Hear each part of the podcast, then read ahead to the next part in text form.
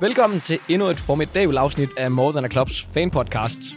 Vi har netop uh, siddet her på uh, sportspoppen Paninka og overværet AGF's sidste kamp i sæsonen 2020-2021, hvor uh, vi også også uh, vælger at optage det her afsnit.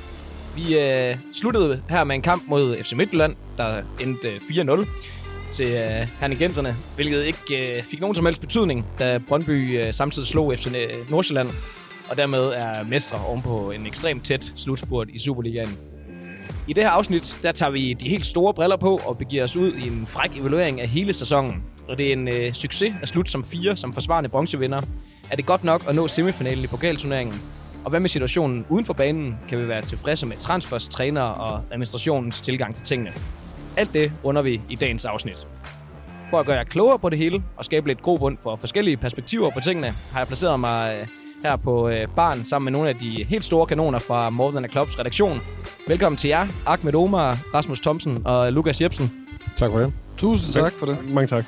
Og lad os så bare øh, komme i gang med den gode lange snak her.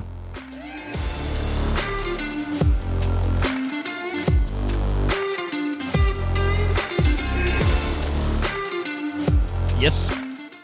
Jamen, øh, som sagt, velkommen øh, til. Det, øh, det er fedt, at I lige kunne, øh, kunne join og, og se den her meget underlige kamp her mod FC Midtjylland, hvor man nærmest sad og... Ja, nogen sad og hæppede på, øh, på AGF, men nogen sad også rent faktisk og hæppede på Midtjylland, fordi øh, at havde til Brøndby er så stort i, i Aarhus. Hvordan havde det med at øh, overvære den her kamp?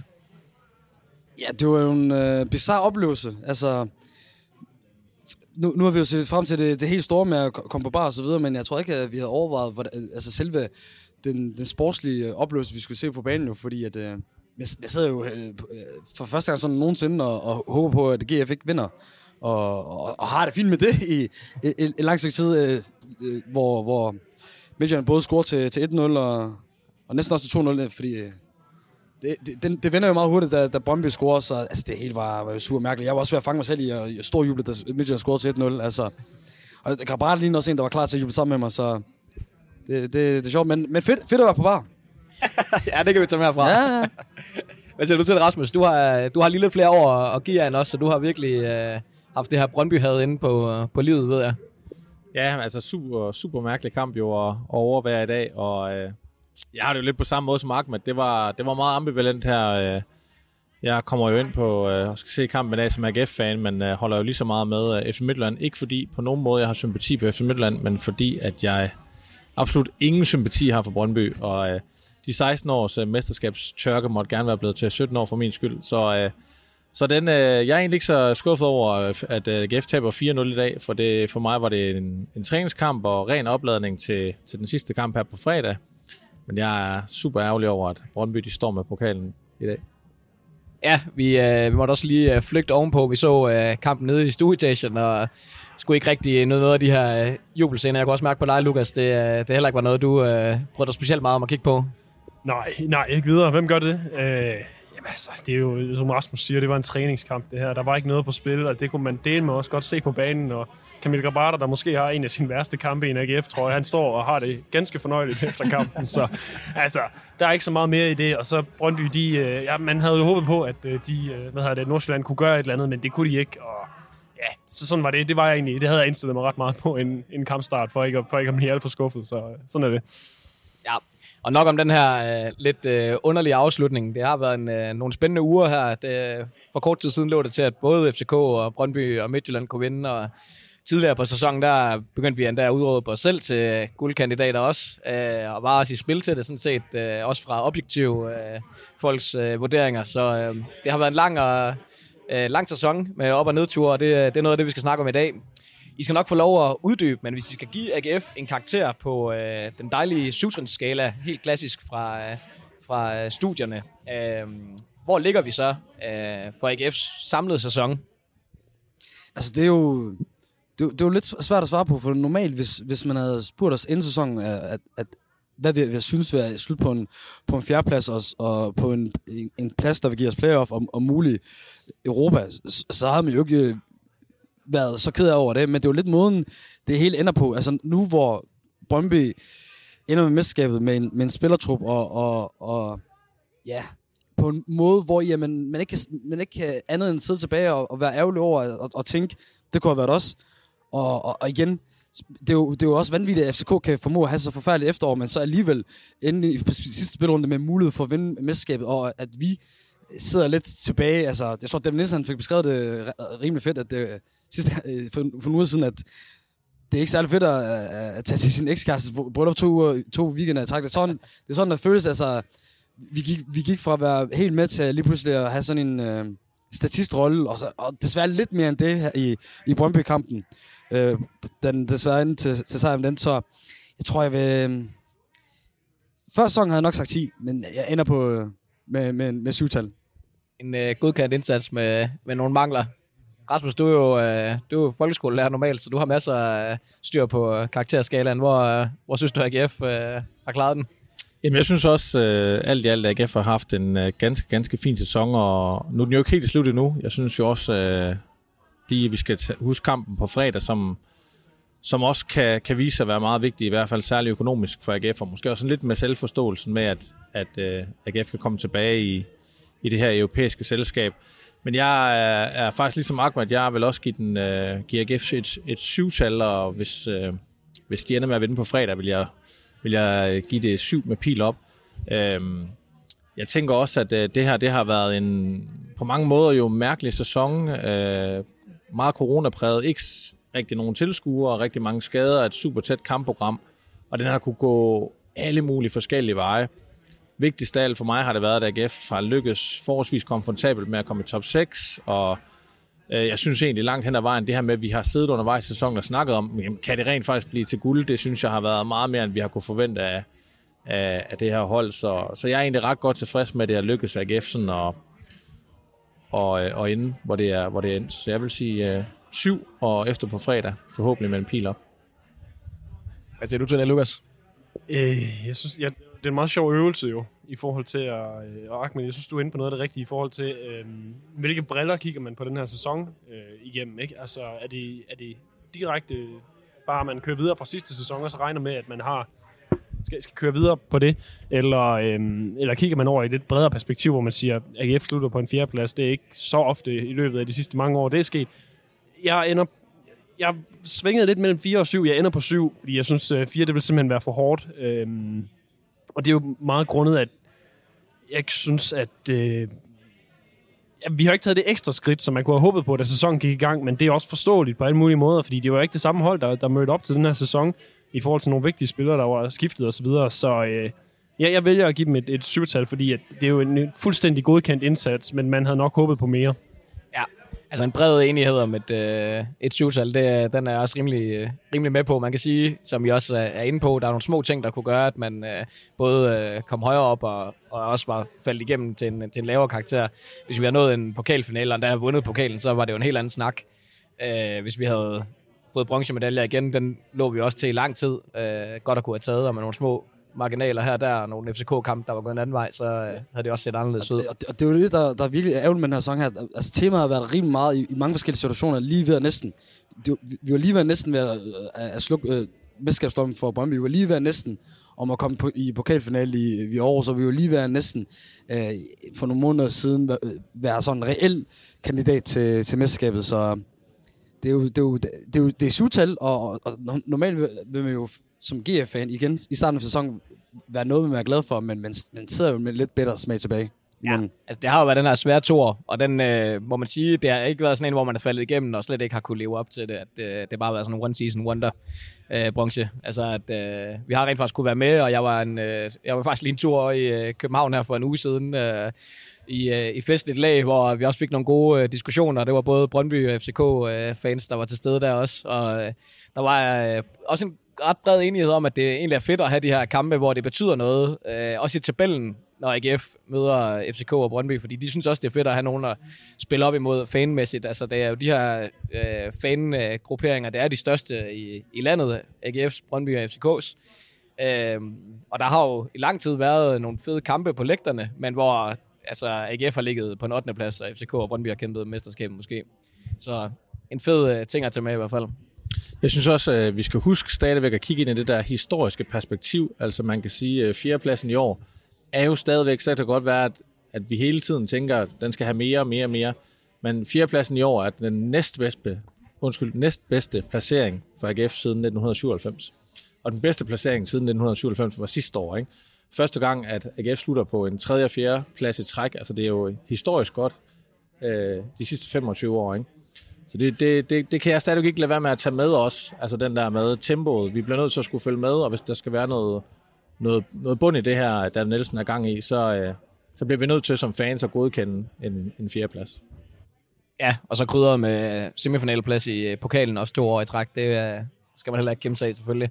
Selvom vi gerne havde øh, stået i den øh, finale der mod Sønderjysk, og det havde godt nok været en øh, formidabel øh, omgang på Aarhus Stadion. Nå, jamen altså, vi slutter på, på den her fjerdeplads, øh, og jeg har nævnt det også, vi øh, var jo inde omkring at være guldkandidater faktisk, og lå i hvert fald øh, og kæmpede med helt i toppen i lang tid. Men øh, hvordan er jeres følelse af, sådan, tror I, vi lød os forblænde af nogle sådan, momentale succeser, eller, eller havde vi rent faktisk noget at have det i, når vi snakkede om, at AGF kunne slå alle hold og, og virkelig kunne gøre sig til i den her absolute top? Det synes jeg helt klart, vi havde. Det, det, vi både spillet på banen, men også helt klart resultaterne. Vi, havde en, en angriber, Patrick Morsen, der bare sparkede alt ind, og, og længe var, var, var topscorer. Vi havde bygget forsvar, der var helt, helt fantastisk, og som nærmest bare blev bedre, eller og, og, og holde niveauet, selvom vi havde nogle faste øh, spillere nede, som tænker blev skadet. Der, der havde vi en juleskort, der kom ind og, og, og spillede fantastisk. En, en Hausner, der også har, har fået mere og mere fast roller, så de to bedste backs i ligaen, samtidig med, at Agabata også begyndte at, at, at få tur ind. Det, det er jo også specielt, det, det glemmer man også lidt, altså hvor, hvor dårlig start han havde, og hvor, i, hvor stor en betydning det kunne have haft for, at det gik værre end egentlig gjorde. Men da, da han lige så også begynder at spille rigtig godt, så begyndte man virkelig at, at håbe på ting, og man længst der også begyndte at øh, se rigtig godt ud, og, og, og så var der en, en modstander, eller en rival mindre at fokusere på, i form af FCK ikke var med. Og, og reelt set et, et Brøndby-hold, der, der ikke har et, et lige så godt mandskab, synes jeg selv, som også Altså, altså, der, der troede jeg, det synes jeg da helt klart. Det er ikke fordi, at det, det, der, jeg synes, der er nogen, der overhovedet går rundt og snakker om, okay, i år er det i år for, for AGF. Men, men jeg synes helt klart, at, at, at det var øh, en helt valid øh, grund af at sidde og snakke om, at AGF skulle være mesterskabskandidater. Ja, på et givet tidspunkt, kan man sige. Og Det, det er det, jeg lidt synes, der har der trak mig ned, eller var ved at trække mig ned i min karaktergivning, altså i forhold til, at at nogle gange, så har det simpelthen bare været for, for svingende i niveau, og, og det kan jeg også huske, vi snakkede om sidst, jeg snakkede med de to herrer her, fornøjelse, øhm, at der var simpelthen der var for meget, der afhang af Patrick Mortensen, og, øh, og altså, jeg blev også forblændet, det, øh, altså i starten af, efter sidste sæson, og i starten af den her, hvor, hvor vi altså bare spillede virkelig god fodbold, men, men AGF er også et hold, der, der virkelig lever af en intensitet og, og et, øh, altså et niveau af ja, intensitet, hvor man bare skal være, og, og lige så snart der begynder at komme skader ind, og, og dem har der jo været en del af, eller karantæner eller sådan noget, så kan det meget, meget hurtigt falde i niveau, det, den intensitet, også fordi spillerne spiller så meget, og der skal ikke særlig meget til at rock the boat, altså det var ligesom, det var det, jeg var mest bange for, vil jeg sige, og det, ja, det, det kunne man jo så sige, det var det, der skete, men igen, det handler også om en trup, hvor man, vi har jo ikke bare, vi kan jo ikke bare vælge mellem alle, som FCK eller Midtjylland måske har lidt mere mulighed for. Jamen, jeg har jo også sagt det før her, at øh, jeg synes jo, at AGF har en god trup. Jeg synes ikke, at AGF har en mesterskabsgod trup. Men jeg synes helt sikkert, at det er en top 6 god trup. Og det her har bare været sådan en sæson, hvor vi i lang tid har snakket om, at ja, nu har vi kaldt det sådan en OB-sæson, hvor, øh, hvor man godt har kunne se, at der var en mulighed for, at et hold, der ikke havde mesterskabstruppen, faktisk godt kunne ende med at blive mester alligevel. Og det kan vi jo sådan også se, at øh, jeg synes i hvert fald ikke, at, øh, ikke, at Brøndby har den bedste trup på papiret, så derfor kunne det jo godt have været AGF. Og, og nu snakker jeg også om det der historiske før, altså jeg prøvede at være realistisk, men derfor har jeg også drømme, og tør jo også godt at sige, jamen, altså, det kan sgu godt blive i år, og det, det var vi jo inde omkring på et tidspunkt, at det kunne det godt. Men det gjorde det ikke, og det er selvfølgelig super ærgerligt, men det er ikke noget, hvor jeg havde en forventning til, at vi skulle være, være blevet mestre i år. Så jeg, jeg synes, det har været helt fair, at vi har, vi har haft snakken om, at, at det kunne være blevet det, fordi som jamen, Arkman nævner også, øh, nogle af spillerne, ikke? det kan godt være, at vi ikke har en mesterskabsgod trup, men vi har altså en, en rigtig god trup, der på dagen jo kan spille op med, med alle, har, har de vist. Ikke? Ja, Jamen, øh, jeg er ganske enig. Det er nogle øh, gode betragtninger, og jeg føler også, når jeg, jeg prøvede lige at høre nogle af vores øh, gamle podcasts lige lidt sådan igennem nogle af, af de her diskussioner, vi har haft løbende, og også øh, nogle af vores forudsigelser, Ahmed. Vi har jo øh, taget dem gennem, øh, ja, siden øh, oktober, hvor vi startede øh, podcasten, eller hvad det var. Øh, og man kan også høre, hvordan det har udviklet sig, at i starten var vi øh, fint tilfredse med en top 4 og sådan noget, og så øh, gik det egentlig så godt, så, øh, så netop, at man var op og snakke snak førsteplads, andenplads, og så bliver den dæmpet lidt her til sidst igen. Men altså, øh, overordnet set, hvis man havde øh, fået at vide, at vi ville ende i en semifinale i pokalen og en fjerdeplads før den her sæson, så har man jo siddet der været okay tilfreds som øh, AGF, og tænker, selvom man altid vil mere selvfølgelig. Øhm, nu går vi øh, lige videre sådan til, øh, til det samlede indtryk af, af hele sæsonen. Og det har været en lang sæson, som vi, øh, som vi også har snakket om. Så øh, nu skal I bare lige øh, læne jer tilbage et øjeblik, så vil jeg lige prøve at tage jer med, for jeg har lige øh, lavet lidt research i forhold til, øh, til hele sæsonen. Det er meget sjovt lige at, at øh, mindes de her kampe, vi har været igennem. Så øh, helt fra start, øh, nu kommer der et resume af sæsonen, øh, så vi alle sammen lige kan, kan mindes, hvad vi egentlig har gået igennem sammen. Vi lagde ud med at spille øh, europæiske kampe i september 2020 for første gang siden øh, Dilagori nakkede os i øh, 2012. Først der vandt vi øh, 5-2 over finske Honka, og så blev vi sendt ud af turneringen med et øh, 3-0-nederlag mod øh, Mura. Et, et skuffende 3-0-nederlag, tror jeg, de fleste vil, vil sige der. I Superligaen, der bragte vi os flot fra start med en 4-2-sejr over Vejle, hvilket blev fuldt op af en 1-1 mod Randers, hvor vi spillede med 10 mand siden minut 2 efter en Hausner kortslutning. Og øh, vi skulle faktisk helt frem til 6. spillerunde, før vi led første nederlag. Og det skete så til øh, FCK efter et dramatisk opgør med rødt kort til Nikolaj Poulsen og Mikkel Kaufmann. Siden der gik det både øh, op og ned, men øh, mest op, og vi fik både en smuk 3-1 sejr over Brøndby på hjemmebane og en vild 3-3 kamp i parken mod FCK med vindudligning på var straffe i øh, 11. tillægsminut. Efter de øh, 22 kampe i grundspillet, der sikrede vi os top 6 og sluttede på en øh, flot tredjeplads der. I pokalturneringen, der sled vi os øh, samtidig videre fra kampe mod øh, Kolding IF, Horsens og B93, inden øh, Randers, øh, som bekendt, blev endestationen efter især en hæslig første kamp, hvor vi øh, altså tabte øh, 2-0 på eget græs. Nu har vi så overstået et forår med masser af gang i sagerne, mange dramatiske opgør, og vi har fået uh, sejre over øh, Randers, fået brudt den her onde ånd, og vi har fået sejre over Midtjylland. Vi har fået tilskuerne tilbage på stadion, og så har vi fået uh, endnu en top 4-placering i både pokal og Superligaen. I har jo allerede givet øh, karakter for sæsonen, men øh, hvis I kan prøve, er der så øh, nogle højdepunkter, I lige kan prøve at, at fremhæve fra jeres øh, perspektiv? Jeg skal tage, øh, jeg tænker egentlig, mit, øh, min største højdepunkt der er ikke sådan, hvor jeg slår ned på en særlig kamp, men for mig har det helt store højdepunkt jo været, at, at øh, klubben har formået at, at etablere sig i top 6 for anden sæson i træk er blevet i top 6, og den her svære tor, som du også nævnte tidligere, Jonas, det er, det er lykkedes. Jeg vil kalde det, kalde det godkendt, som vi har snakket om. Øh, derudover, så, øh, så synes jeg, at jeg har virkelig nyt i den her sæson, øh, det her med, at Brøndby har været tilbage i toppen, FC Midtjylland har været i toppen, og FC København har været i toppen, sammen med AGF. Det har været fantastisk at opleve desværre ikke alle kampene med øh, tilskuere, men særligt her i de seneste på kampe virkelig knald på lægterne ude i Aarhus. Øh, både til FCK-kampen, godt nok, hvor, hvor AGF taber, Brøndby-kampen, hvor AGF taber, godt nok også. Men det har været fantastisk at være en del af den der øh, gruppe med, med de fire største, bedste klubber øh, igennem længere tid, øh, hvor at AGF har været med. Det har været et fantastisk højdepunkt for mig, at, at AGF er der, og det er ikke sådan en, det er jo det her med den anden sæson, så jeg er tryg i, at AGF er der, og jeg tror på, at AGF er der, også er der næste år. Altså, vi er tilbage, og det er det alt overskyggende højdepunkt for mig.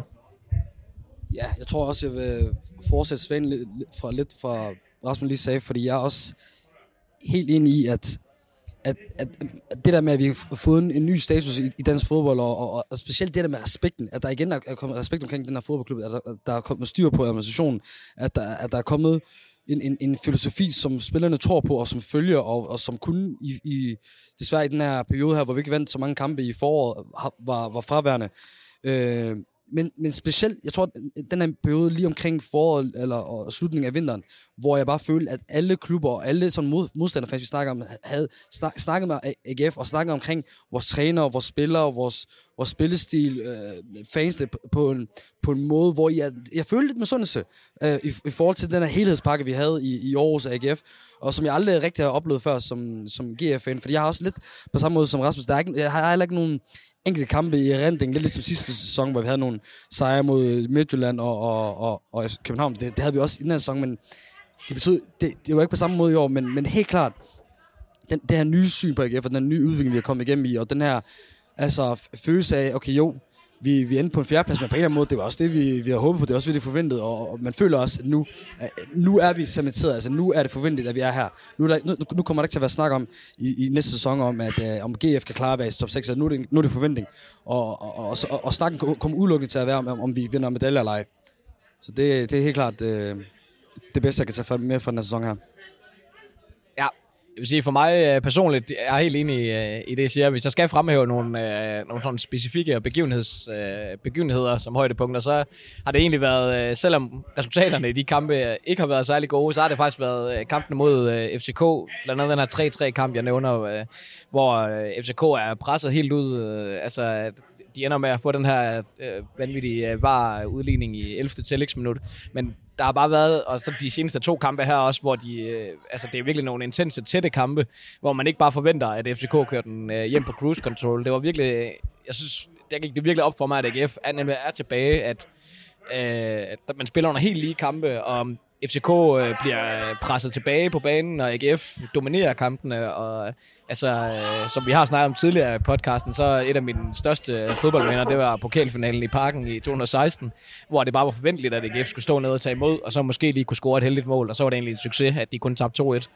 Øh, og det er bare en helt anden oplevelse i dag, og det, det er egentlig noget af det, jeg tager med herfra, at mit uh, FCK havde det virkelig uh, genskabt og er kommet uh, Velkommen om på vognen. Om ikke, uh, om ikke på niveau med Brøndby, så uh, ved at komme derop af i hvert fald. Det er, det er helt sikkert, og det synes jeg egentlig er meget fedt.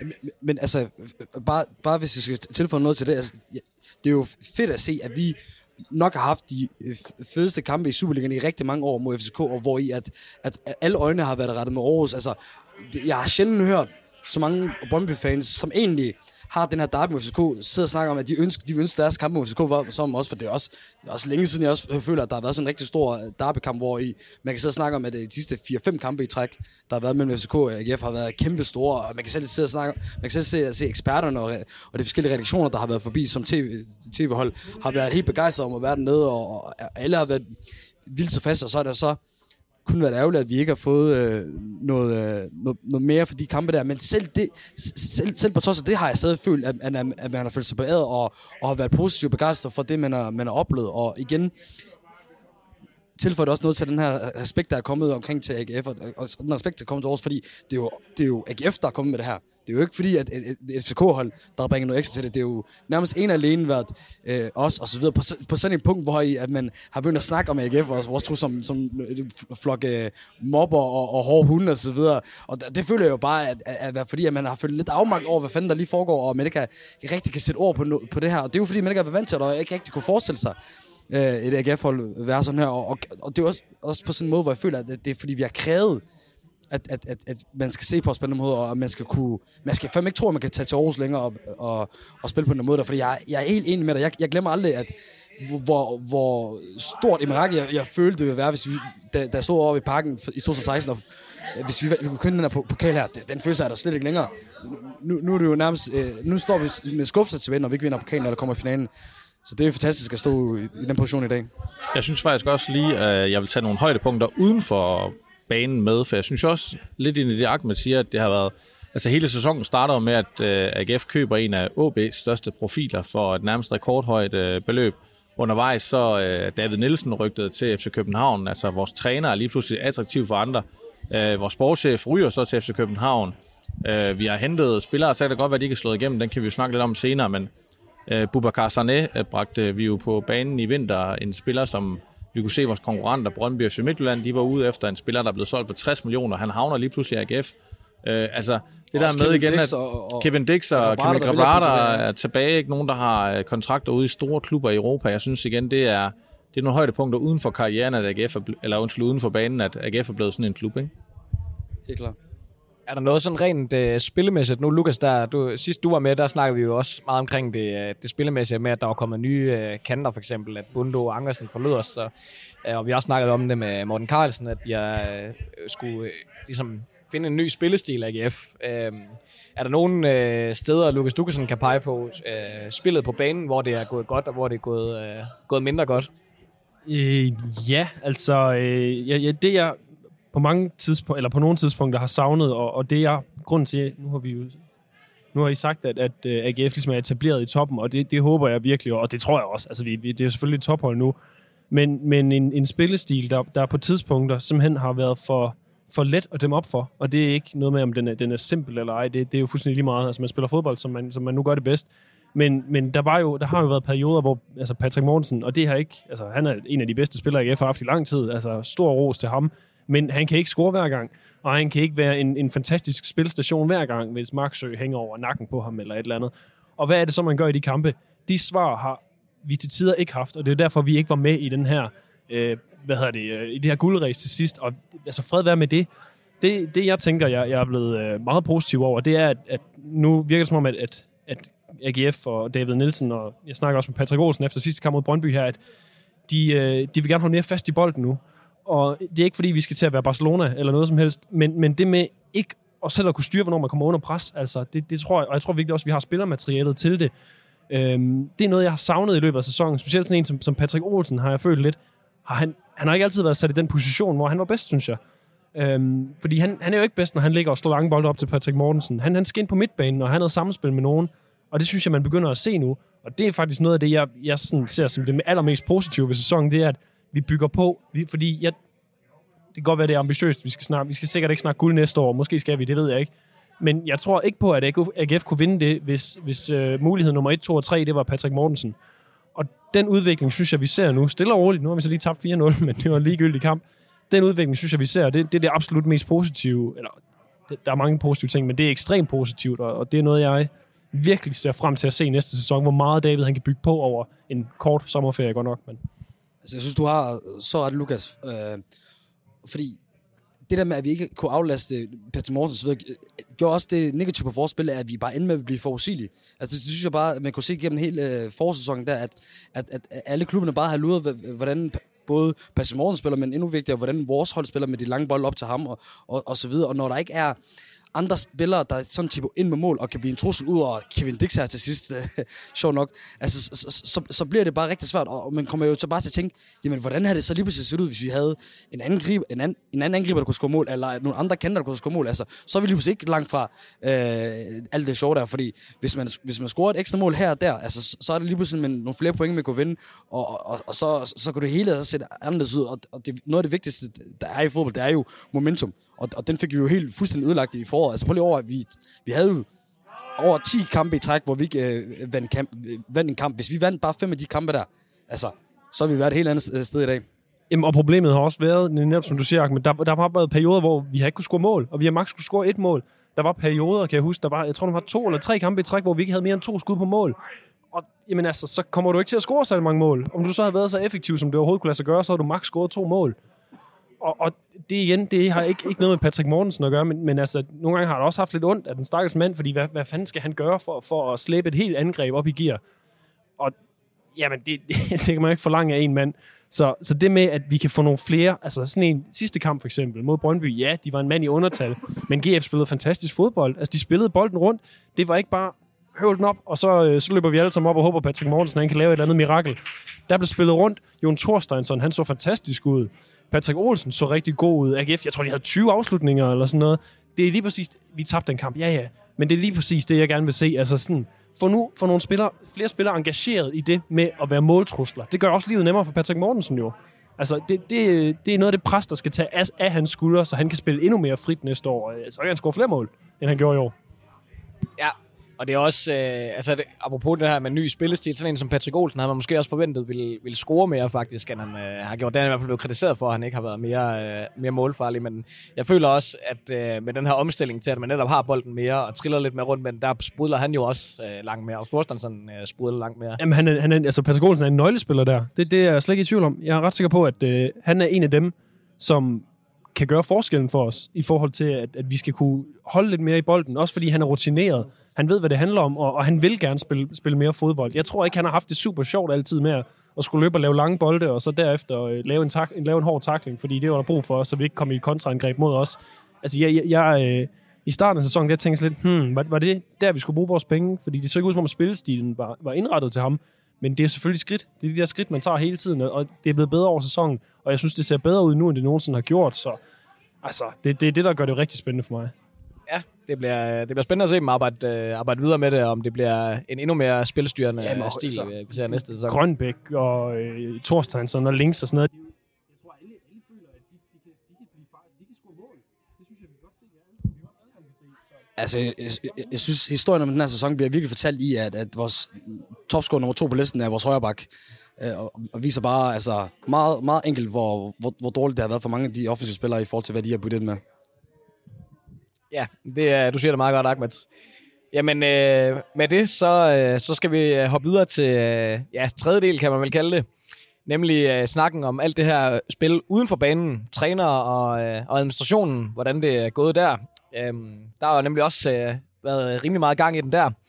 PC'en forlod os øh, over vinteren, og Jakob Nielsen tog, tog over. Sønderjyskes øh, Heisen blev hentet ind. Han øh, blev smidt væk igen på grund af en øh, personalsag.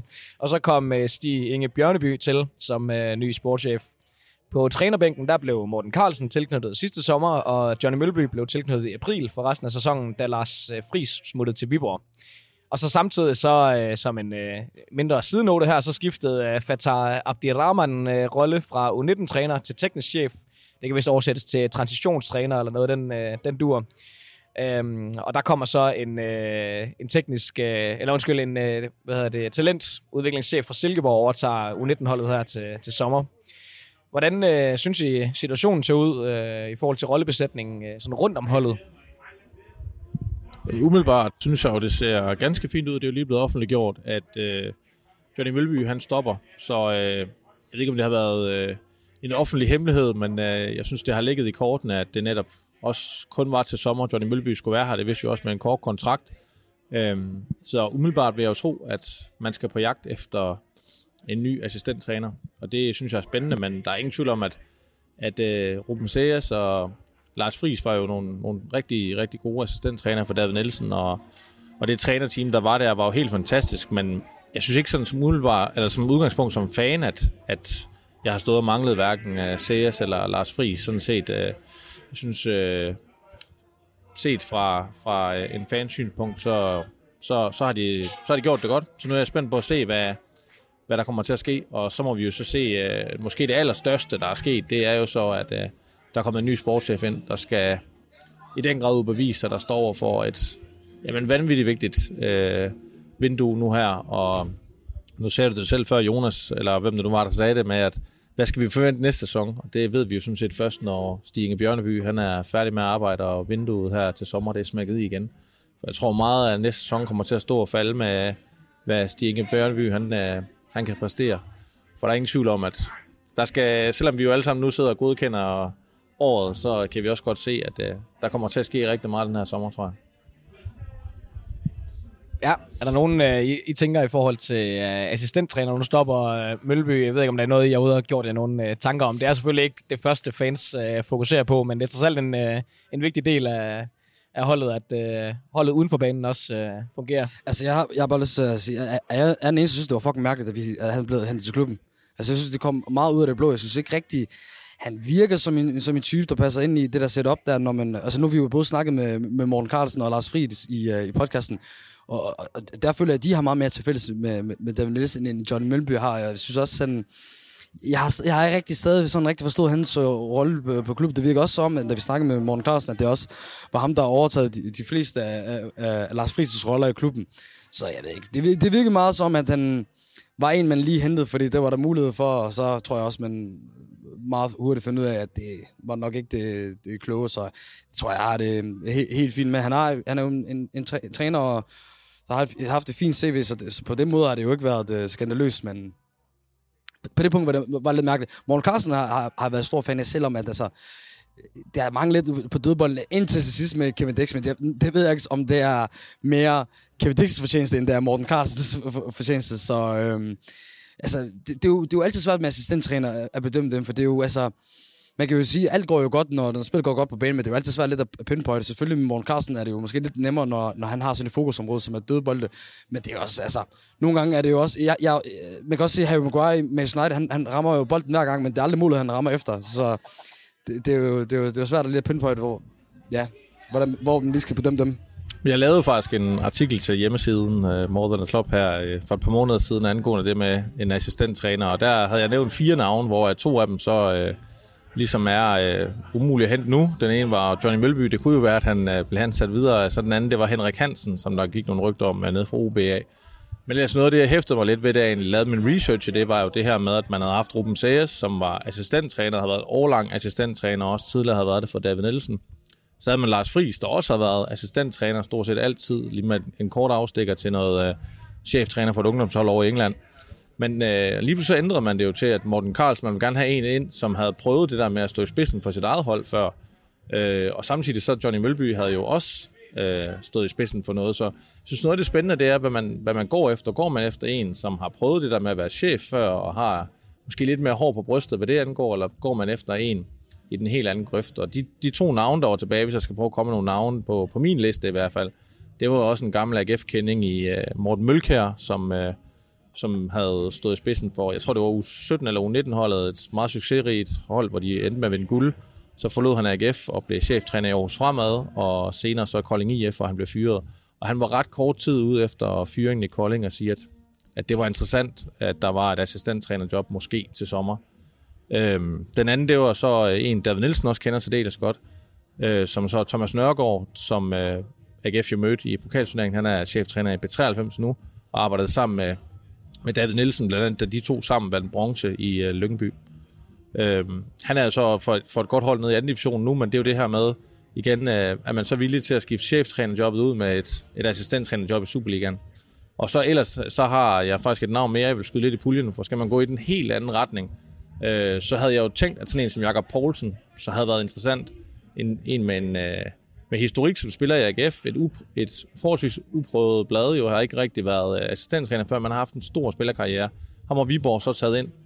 Og øh, uden helt at sammenligne deres karriere, så øh, kunne, kunne et nyt navn jo være Jesper Lange, som vi havde med i podcasten for nylig.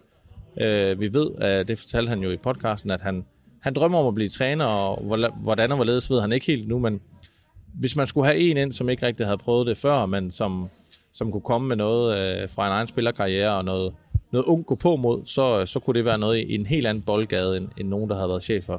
Det kunne være fedt lige at hive ham og ja, Gravlund ind som uh, to oh, assistenter, så ville vi uh, virkelig få uh, Mortensen Amelsbøl gjort skarpe, tænker jeg. Ja, de to nummer 11. Ja.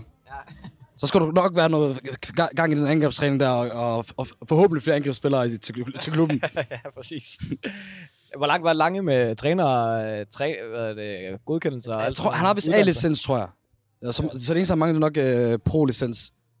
Øh, jeg, jeg, jeg, jeg, jeg er ikke helt sikker. Men øh, han, han virkede som en mand, der, der stadig havde varme følelser for, for AGF, og, og var, var rimelig sulten på den her øh, der trænerkarriere, og han, har, han, er også i gang, han er også i gang med at specialisere sig i det. Altså, jeg, jeg læste en, i, en artikel omkring, øh, i vores uh, research omkring, at han øh, meget arbejder med det her der specielt noget. Altså, han, han, han lavede meget angrebstræning, og hvis der er noget, vi kunne have brug for i AGF, det er jo, så var det at, at træne flere i, i at score mål og så videre, men man, man, kan, man kan sidde og snakke masser om hans karriere, men, men han havde et øje for mål, og, og jeg tror helt klart også fagligt, at han har meget, han kunne byde på, så, så jeg, jeg, jeg er både fan af Lange som, som spiller øh, person, og, og måske også træner, så øh, det kunne være sjovt at finde ham tilbage. Den er, den er givet videre til, øh, til Jakob Nielsen, og hvem der ellers sidder med de øh, beslutninger derude i AGF, så kan de kigge lidt, øh, lidt mod uh, Langes vej. Jeg vil lige indskyde, nu har vi, uh, nu har vi svinet uh, angrebsbesætningen lidt til, synes jeg, her i, uh, i den første halve time. Jeg vil bare indskyde, at jeg synes faktisk, at Amesbøl, han har gjort det godt, uh, når han er kommet ind. Ja, kommet ja. med god energi, og sådan Tingstad ser også spændende ud, synes jeg faktisk.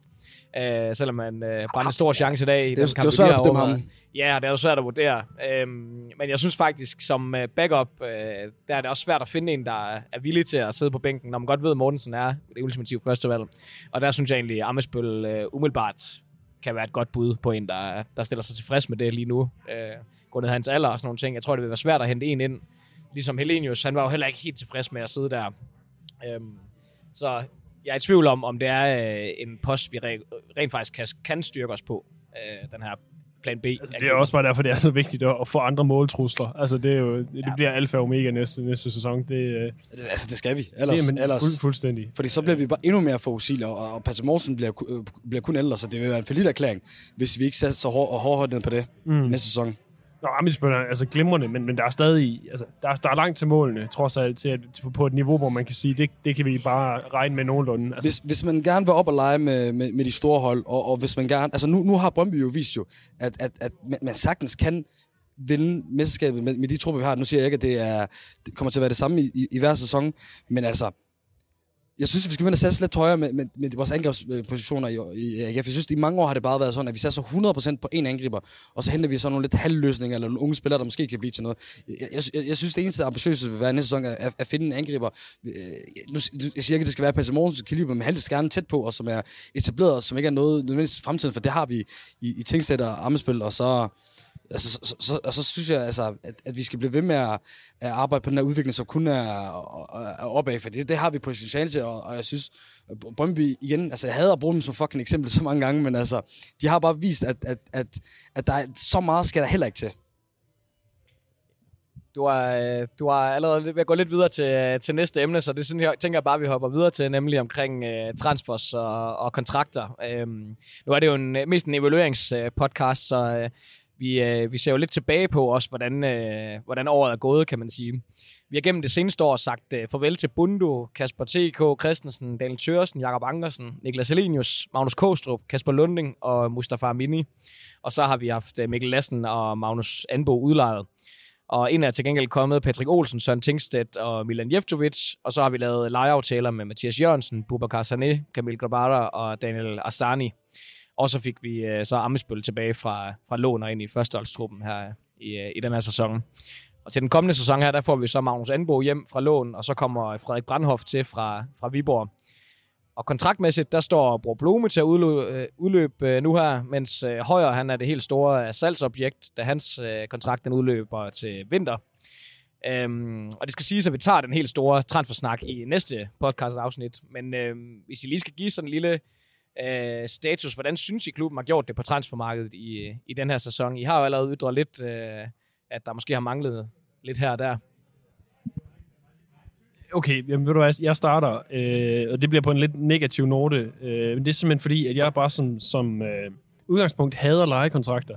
Jeg synes simpelthen, det, er, det må være fandens værk på transfermarkedet. Fordi Også når der ikke er en sportschef øh, fastansat nu. Det er jo netop det, der er jo familien og omstændigheder omkring det, og jeg vil også Men sige... bare sådan lige kort indskud til det tænker du ikke, at, at altså, hvis vi laver de her lagkontrakter, så kan vi jo ikke kende spillere med Agabata og Kevin Dix' kvalitet? Det, det, er netop, det, er, det er netop det. Altså, nu ved vi jo ikke, hvordan det bliver med hverken Dix eller Grabata, og det, det er nok ikke sandsynligt, at nogen af dem kommer tilbage.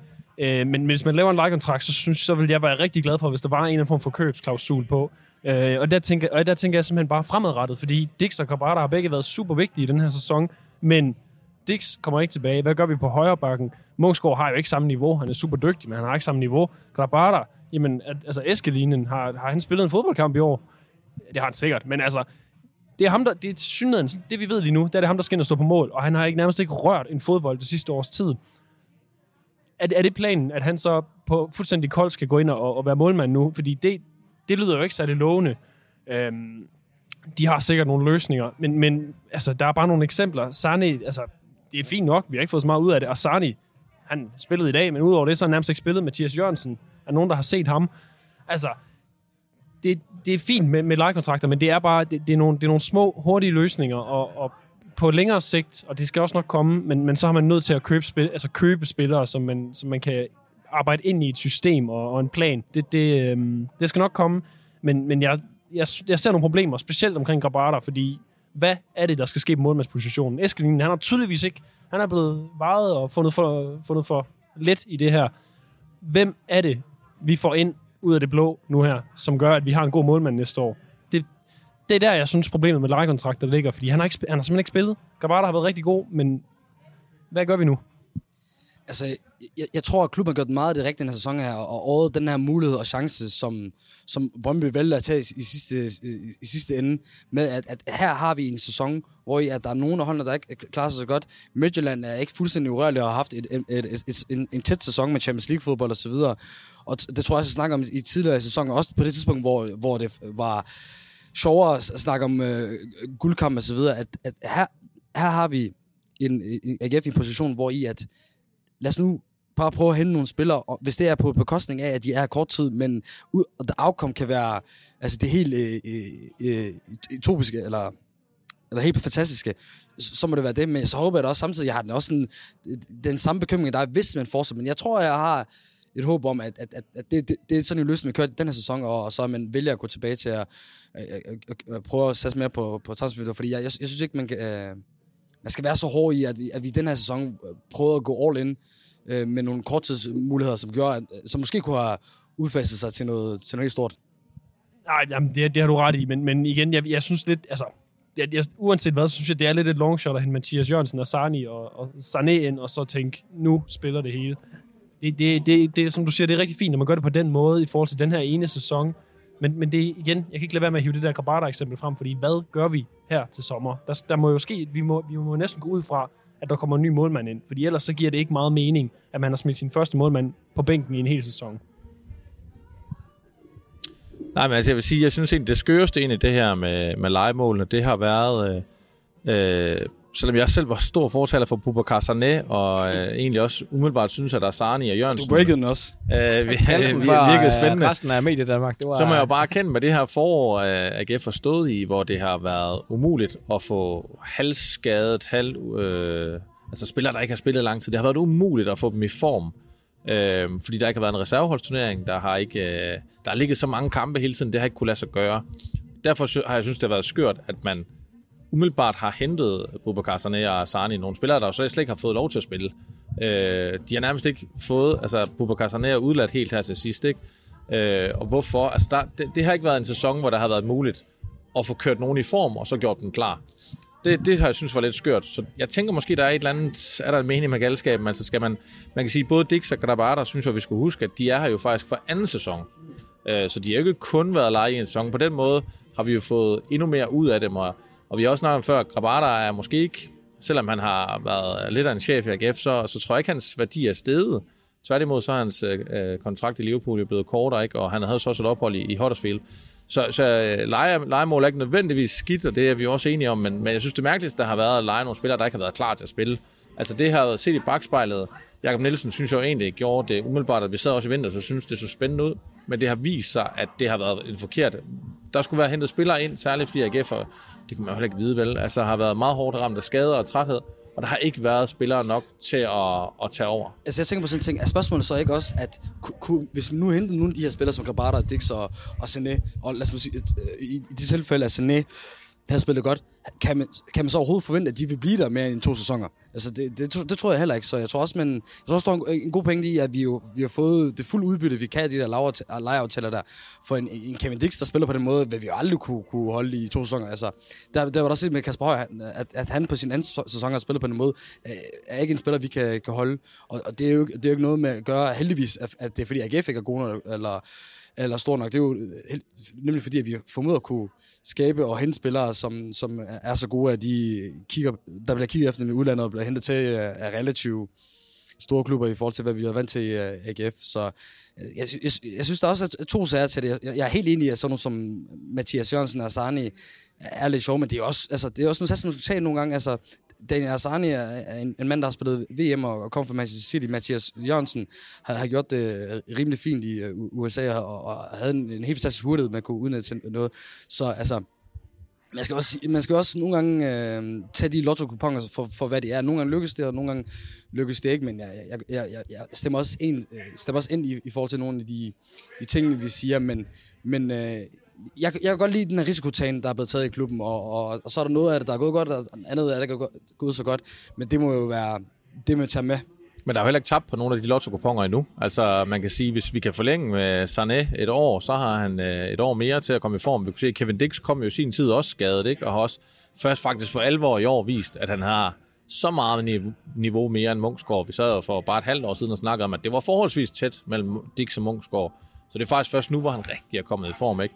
Øh, Grabata tror jeg også nu er endnu tættere på at blive fast AGF-målmand, end han har været nogensinde. Ikke? Altså, på den måde har vi også fået en fordel, og jeg tror ikke, at Asani, øh, eller sådan umiddelbart står, jeg tror ikke, der er så mange andre klubber, der står i kø til ham.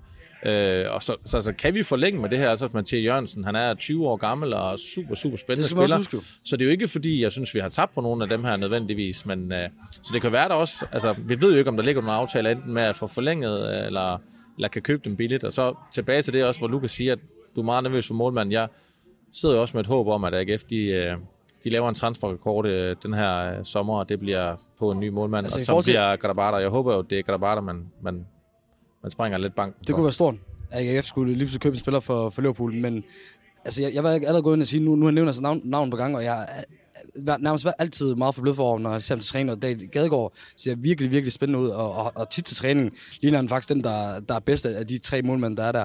Han er ekstremt god til sakse også. Det laver han altid til Ja, okay, træning vildt. Han, han virker også ret akrobatisk i træning. Måske også det, der, der giver lidt der wow-effekter, for han kan, han kan, han kan fandme lave en vild, vild redning og komme helt op i krydset. Øh, og er super ung målmand, har vist også en rolle på en af ulandsholdene.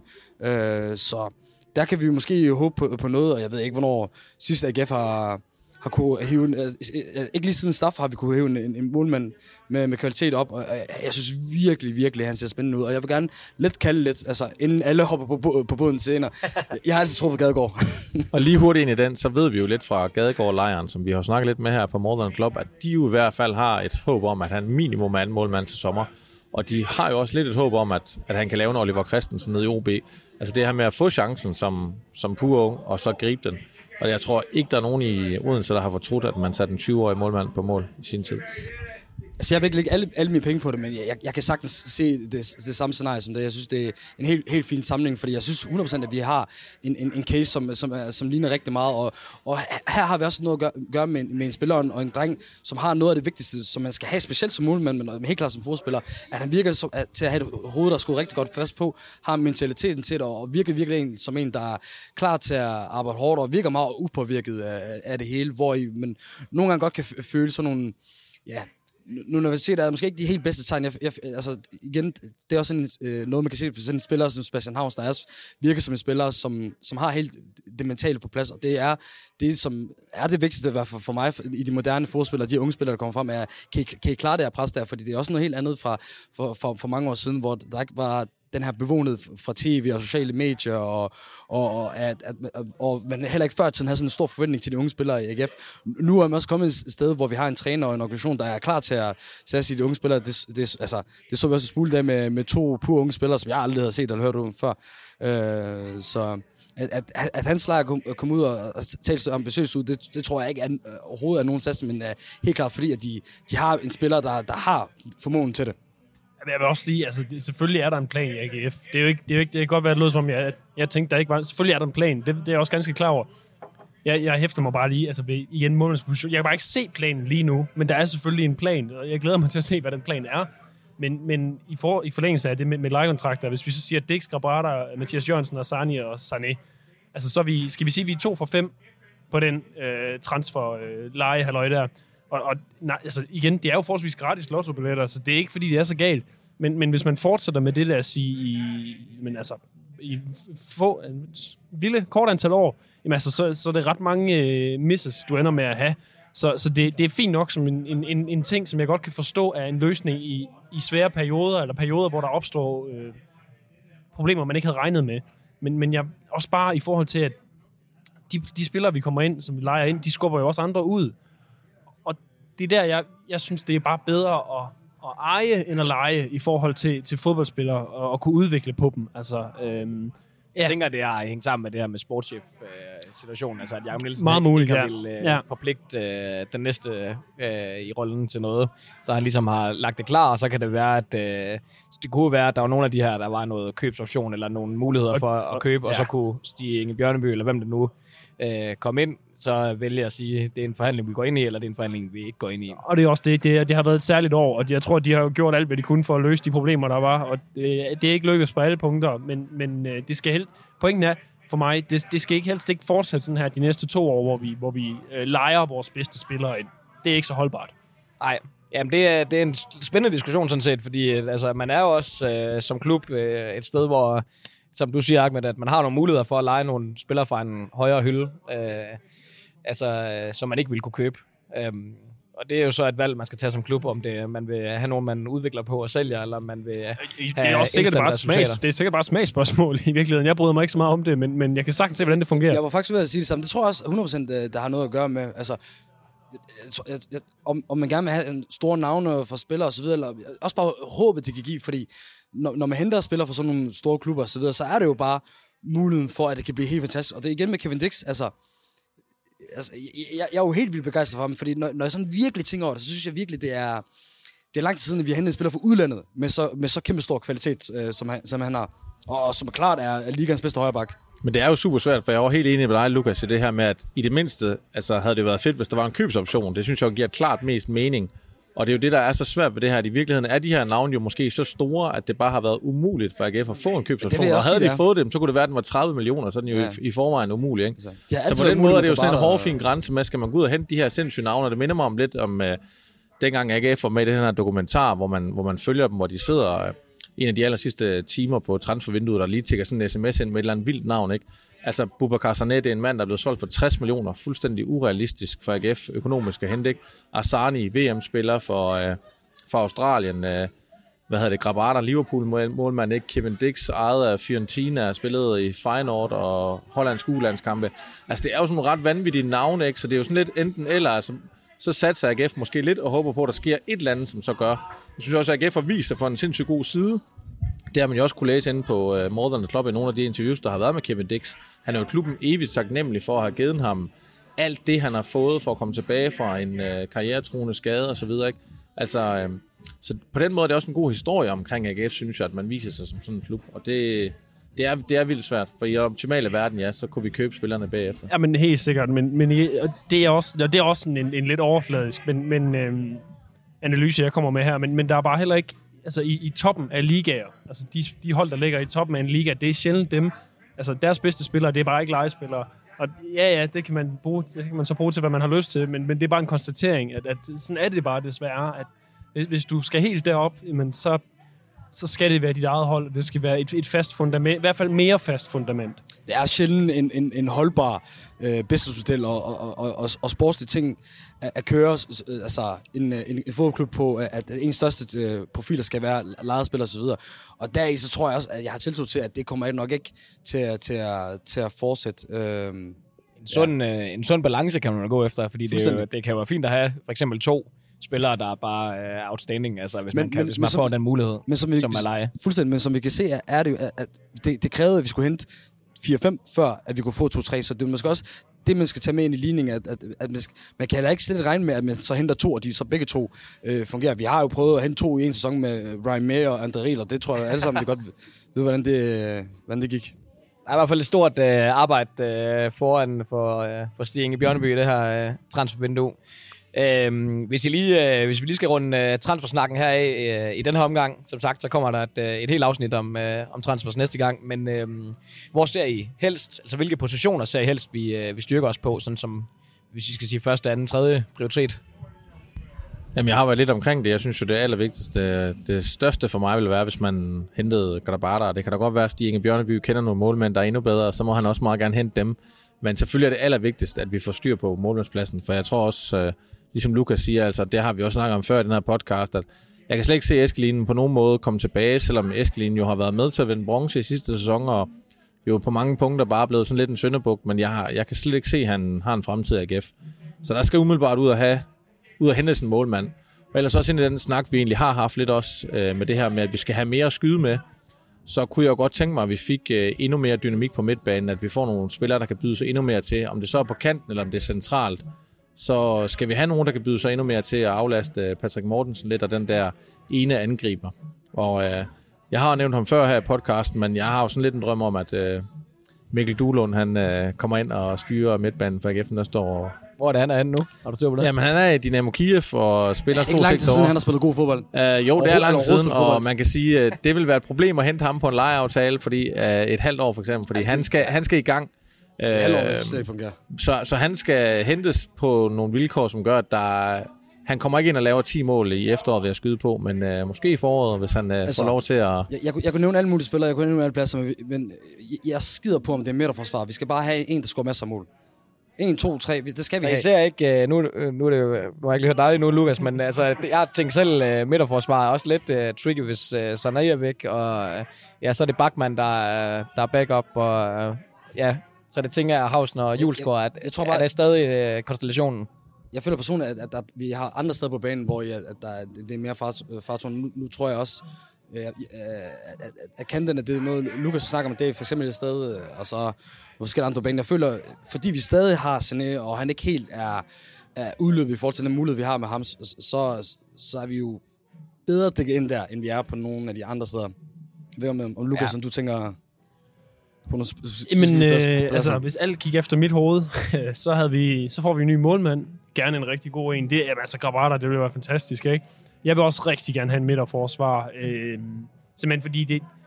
Jamen, altså, Bachmann, det er jo en altså, kæmpe AGF-spiller, men, men hvor meget kan vi regne med ham? Og det er jo bare desværre sådan, det er med, med den slags ting. Øh, også altså Sebastian Hausner, det kan, altså, han skal heller ikke spille hver eneste kamp. Det, altså, han har også nogle skadesproblemer og har haft det i den her sæson. Han er blevet presset til at spille hele tiden.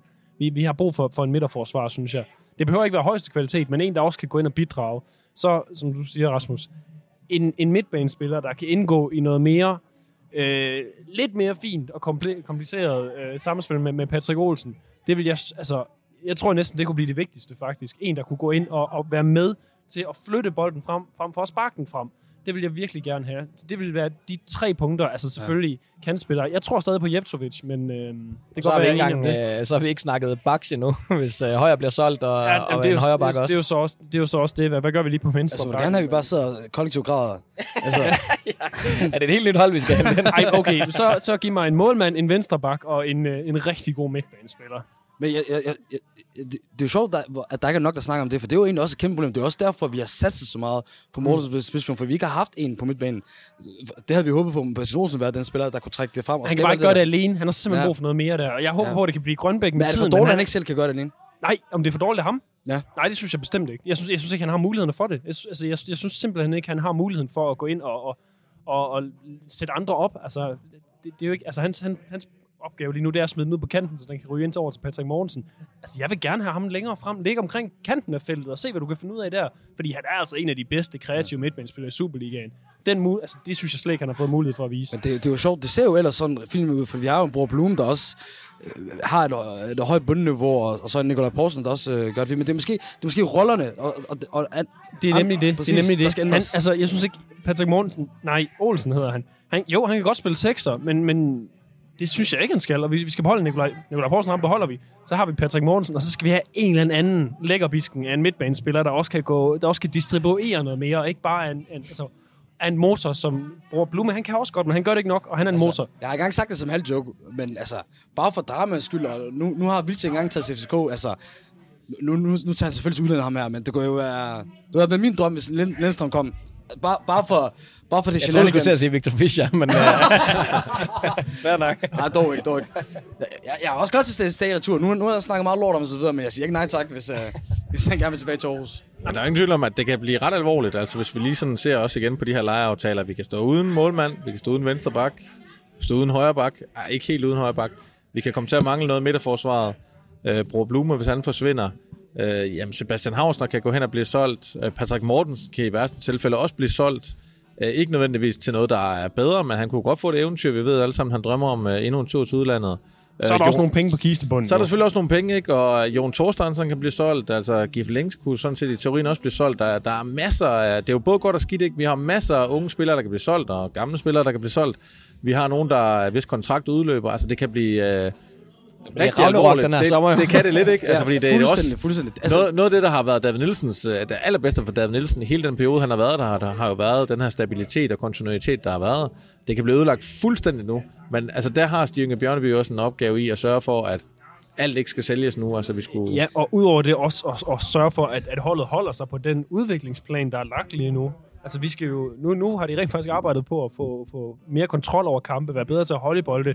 Så skal vi, altså, nu skal vi jo ikke ind og have, have sådan en eller anden... Øh, altså, nu skal vi ikke fortsætte med, med kæmpe store køleskab af fodboldspillere. det, det, er jo der, vi skal, det er der, vi ligesom, det er den vej, vi skal gå nu. Fordi ellers så, så begynder vi sådan at gå tilbage af, og det, altså, det er ikke nødvendigt, men, men det kan godt blive en kæmpe opgave at sørge for, at man finder de rigtige spillere, specielt hvis der er jamen, altså fem, der forsvinder, eller sådan noget. Det ved vi jo ikke. Altså, Bjørnby, han kan miste sit job om et halvt år, hvis, hvis, der, ikke- hvis der ikke bliver hentet ord- spiller ordentligt. Fordi det, altså alt, kort, hele korthuset kan falde sammen, hvis, hvis der ikke bliver ageret ordentligt den- til her sommer.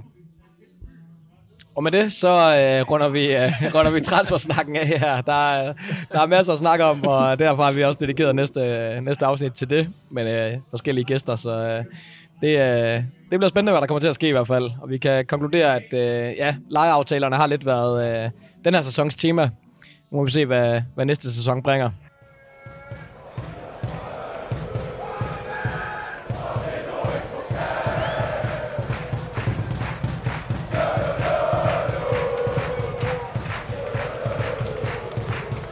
Vi skal videre til uh, Ahmed mod gæsterne, quizzen, som uh, I alle sammen nok har siddet og ventet på derude.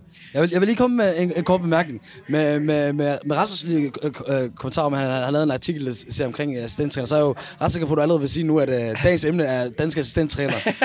med, med, med, den mønster, der har været i, øh, i, i, i, i quizzen i alt den her tid her.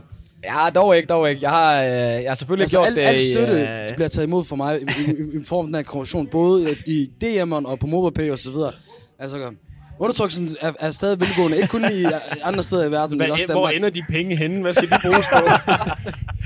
Nu sidder han jo godt her i uh, Paninkas bar. Det, er, det kan Så godt forsvinde hurtigt der. Til, til våde varer, så kan altså, drikke min sår i alt det her uh, uretfærdighed. Stillingen den er i hvert fald uh, 8-7 til uh, gæsterne, efter Jesper Lange han vandt uh, quizzen uh, i sidste I en afsnit. quiz i hans egen karriere. I hans egen, ja, ja, ja, Og der var, ja, der var jo masser af brok fra Ahmed. Uh, det var endda Rasmus, der havde uh, udformet quizzen uh, i den Man kan omgang. aldrig gøre Ahmed glad og tilfreds. evigt utilfreds.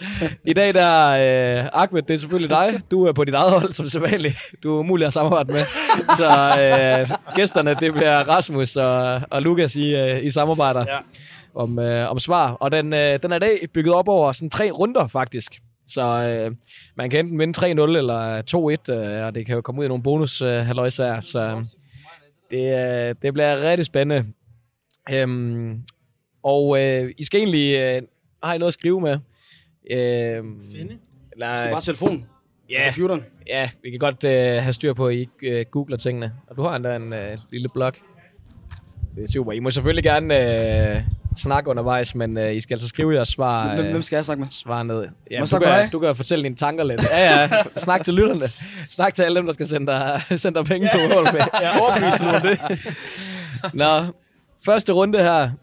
Øh, bare ligesom, men øh, den tæller ikke for pointen her, men øh, hvem har lavet flest assist i år?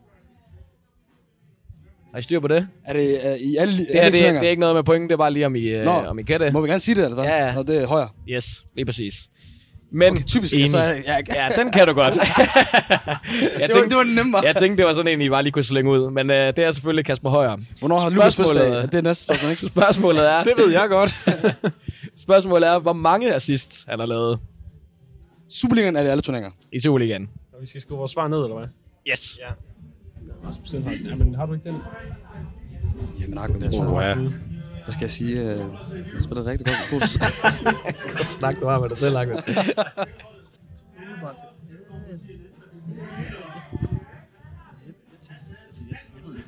Der bliver diskuteret virkelig øh, over på øh, Lukas og Rasmus' side. Ahmed ser helt forvirret ud til gengæld.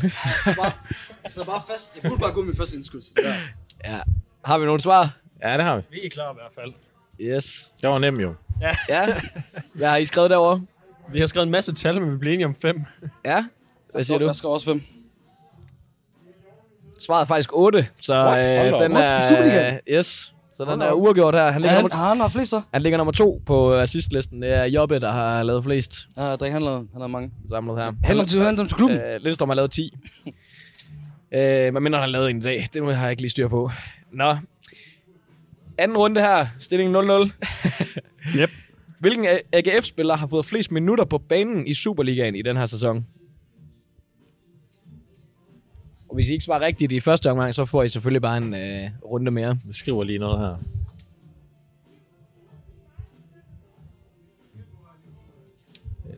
Ja, det er Ahmed er hurtig øh, på tasterne. Skal de tænke mig. Det kunne være, hvad hedder det? Det kunne være ham her. Ja. den er jeg faktisk mere tilbøjelig til. Har du andre bud? Det kunne selvfølgelig også være... Ja, det er, så, det er selvfølgelig... øh, Ja, jeg skal ikke gå med den. Men sidste. Ja, Shit, Ja. nu kommer jeg i tvivl igen. altså hvis den tæller, gør du det går altid. vi ud fra den første, ikke? Jo, jo, jo, jo. Jo, vi, Ja. ja. vi er det bedste bud i verden Ham, jeg tænker på, var han ikke, han, han er ikke lige en periode med nogle kampe? Der er ikke nogen, der svarer dig, Er Ahmed. du, øh, er, du, Jamen, ja, det er det, jeg, jeg, fik, jeg fik mulighed for at snakke, men det må jeg heller ikke. er du i mål, Ahmed? Eller vil du skrive, du ender med? vi skal have... Ja, men fuck det, jeg, kører, jeg, jeg kører bare med ham, jeg skal. Ja, det Okay. tror jeg også. Hvad har du svaret, Ahmed? Kasper Højer. Ja, hvad har du svaret, øh, eller hvad har I svaret derovre? Vi, jamen, altså, vi, vi ved ikke om målmand til med, så, øh, men, men det Det er alt, gik er med, jo. Jamen, så gik vi med Camille. Det er begge to forkerte svar, så I får en, øh, en øh, Så mulighed har vi mere. allerede tredje bud. Ja, Nå. du får også et bud med, Ahmed, selvfølgelig. Har vi ikke det? Jo, Hang det må... Fordi altså, det kunne selvfølgelig også være... Jeg tror ikke, det er, hvad hedder det, fordi han var skadet. Jamen, det er nemlig det. Altså, jeg synes, det, der, det var et godt, det var et godt bud. Øhm, jeg, jeg ved ikke, hvad med... Øh... Altså, jeg, jeg ved ikke med, med dem, jeg, jeg har mit svar klart. Altid overlegen ovenpå. Fuldstændig. Det kunne det selvfølgelig også godt. Det, det vil næsten være mit, mit bud, tror jeg. Der var rigtig meget udskiftning dernede. Jamen, det er rigtigt, det var der også. Men det kan sgu godt. Det har været... Ja, Altså, skal de have hele dagen? Er vi eller? ved at næsten være... spillet... Okay, jeg, ved, jeg ved jo, ved du hvad, det er dem, vi går med. Vi, Ja. vi, er også klar. Vi kommer Okay. også i... Uh, skal vi skal I først? Ja. Vi kan jo sige Patrick. Ja, vi skal passe. Ja, vi har brug for et efternavn. Ej, det, er- det er Mortensen, ikke? Nå, det er Mortensen. Jeg, jeg siger også Patrick, men Olsen. Ahmed, han tager simpelthen pointet her. øh, Tak, tak, tak. Det var alligevel utroligt. Det er faktisk, øh, det overrasker faktisk også mig, men uh, Patrick Olsen, 30 Jeg sad og kampe. på, øh, han, Hvem, han, øh, han, hvordan han, ser han har spillet har hele du- tiden. Har du listen der, eller hvad? jeg har faktisk ikke den komplette liste. Han, han har men, næsten øh, spillet alle Superliga-kampe. Patrick Olsen ligger i hvert fald i top 10 i hele Superligaen, Ja, faktisk. fuldstændig. Jeg, synes, jeg føler også næsten, at han har spillet alle kampe. Imponerende. 2.577 minutter spillet My man, i den her sæson. Patty Ole Olsen. Så øh, stærk øh, debutsæson i, i AGF-trøjen fra han, hans øh, fødder der. Men altså, den gav vi også til Ahmed, ikke? Ja, Når vi så er siger der, Patrick, så... Så er der Jeg, mulighed jeg for, er at vi skal... imponeret over de der skizofrene samtaler, han har med sig selv derovre, at de, øh, de Ja, ender de med fører til noget. det er faktisk utroligt, ja. Nu går lidt black ud, du er kom from. Så er det spændende, om Ahmed han, øh, han skal lukke den her tredje runde her. Vi har i denne sæson spillet fem kampe med tilskuere på uh, CS Park. Men hvad er tilskuerrekorden? i, i den her sæson. I den her sæson selvfølgelig. Altså, Hvilken- Tættest, Og der handler det bare om at komme tættest på, ja.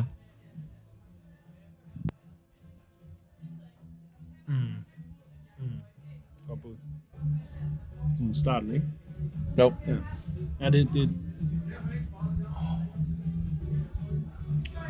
Jeg var ude og se AGF OB lige i starten af sæsonen. ja, vi var inde og se Vejle i den første kamp. Men var der flere? Jeg tror jeg faktisk, der var lidt flere. Måske lige en over, en gå oveni eller et eller andet. Ja. Ja, skal vi ikke gå med det? Jo. Ja. Der er et svar klar fra uh, tomandsholdet. Hvad med uh, Ahmed og din usynlige ven? Me and Malumbo is ready. det er stærkt. Hvad har du skrevet, Ahmed? 7616. Ja. Hvad siger I uh, herovre? Jamen, øh, vi, vi gik ud fra starten af sæsonen, hvor øh, der trods alt var en del fans. Øh, så vi landede, ja, vi er vel enige om øh, 11 11.500. What? Har der, har der været... Så mange har der sgu ikke været Ja, i, det er også, jeg øh, siger, der har der ikke i været. den her sæson. Det var bare, fordi de ikke fandt ud af at tælle billetter. Det er jeg ret sikker på, der var. Det, Det var der. Det er, okay, det er de officielle, selv, så. øh, officielle tal fra, fra Superstats her, og der ender Ahmed faktisk ved at være tættest på. Der øh, var det faktisk her mod Brøndby 8.220, som er det øh, Hvad? I starten af officielle, sæsonen, øh, der var det der, kan- der, det var kan- der nogle... I Men der, starten der af mangler, sæsonen. det er jo ikke alle billetterne, der blev udsolgt, jo. Var det ikke bare dem, der var til rådighed? Der var 8.500 til rådighed. Eller det var noget med, at de, det var de sæsonkorthold, der måske ikke kom. At der måske blev solgt så mange, men der kom ikke. Ja, altså data er hentet fra Der var i øh, hvert fald til Vejle og Men i altså, sæsonen. Der var i hvert fald solgt kan, kan, vi, kan, kan vi, 11.500. Altså, I, I, I er mange tusinder fra, hvor jeg er cirka 500 fra. Så drengen i, i, i, Igen, jeg tror, der, der er nogen inde hos AGF, der ikke kan finde tælle billetter. Jeg er ret Ja, sikker på, det, det, er, der. den, det er Jesper Bangsberg, der er det er billetansvarlig dejligt, der. at, Ham kan man at, det er skrive dejligt at til. vide, at det er kun mig, der har dårlige undskyldninger, i den her quiz her. Det ender i hvert fald med, at uh, Ahmed, han, uh, han tager quizzen i, i den her omgang, og udligner dermed til øh, 8-8. Just Så du godt uh, aflevere dine penge tilbage, Ahmed. Så vi må se, Justice hvad, have been served. du formår virkelig at holde det, uh, holde det tæt, Ahmed. Lige give lidt lignende til gæsterne, og så Ja, det er det, altså, kæmpe det- dig tilbage. Do it for the podcast. Altså, det er derfor, nogle gange skal tage min task, eller I nogle gange skal prøve at be, bruge en besked med dig. Men uh, for nu af, så skal vi cruise control. Det er, det er rigtig stærkt. Vi skal lige finde ud af, hvornår vi slutter det her, faktisk. Øh, Det må, altså, hvornår er optællingen, Men og, er- du, er og folk skal gang- have deres præmier. Om Ja. gæsterne, de skal have sendt Men jeg præmier. og tænker, altså næste gang er det næsten ikke sidste gang. Jo, det kan godt være, at vi skal have en For så, øh, så er playoff-kampen også der. blevet spillet, og Det er du ret i. Det er der, vi runder, øh, runder quizzen af. Ja. Og der står 8-8. Det kan næ- næsten ikke blive mere spændende. Jo. ja, så vi ved med, at der er sikkert 10 spørgsmål næste Der gang. kommer rigtig mange spørgsmål. Ja. Der, øh, der må I lytte med. Vi får gæster i studiet til en snak om, øh, om transfers i, øh, i næste afsnit.